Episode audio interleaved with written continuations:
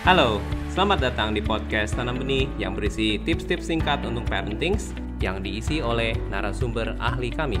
Ingatlah untuk follow dan enjoy.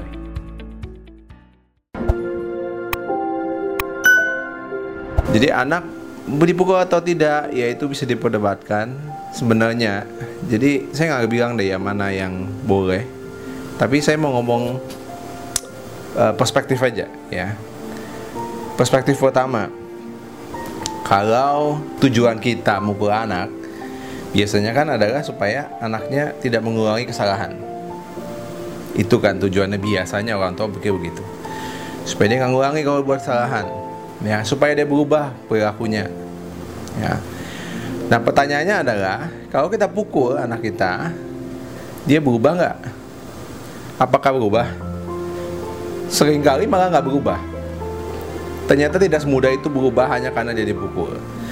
Malah ada dampak negatifnya, efek sampingnya maksudnya.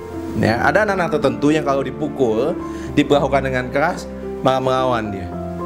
Jadinya malah kontraproduktif, tidak seperti yang kita mau. Jadi perspektif pertama adalah ya apa tercapai tujuannya, dia berubah. Bisa jadi tidak. Perspektif kedua adalah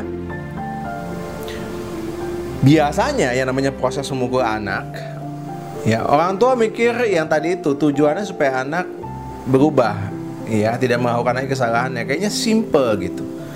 Cuma sebenarnya waktu proses memukul anak itu melibatkan psikologi yang kompleks. Kenapa? Karena biasanya melibatkan orang tua menghadapi perasaannya sendiri menghadapi emosinya sendiri.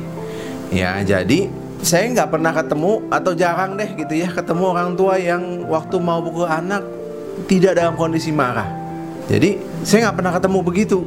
Jadi kebanyakan yang saya temui adalah orang tua yang justru ya pada saat dia marah karena dia tidak mampu menghadapi amarahnya, tidak mampu meresponi amarahnya, jadinya adalah ekspresinya bentuknya keluarnya pukul anaknya. Kebetulan anaknya ada di depannya gitu. Nah, dengan perspektif yang kedua ini, ya pertanyaannya adalah ya mana yang terjadi pada saat kita memukul anak sebenarnya? Kita mau dia berubah atau sebenarnya karena kita mau mengekspresikan kemarahan kita? Nah, jadi apakah mukul anak boleh atau tidak? Saya cuma mau bilang bahwa berdasarkan dua perspektif itu masih banyak cara lain sih. Itu aja yang saya mau bilang. Anda baru saja memperluas pengetahuan parenting Anda. Follow podcast Tanah Benih di Spotify untuk terus mendapatkan update pengetahuan parenting.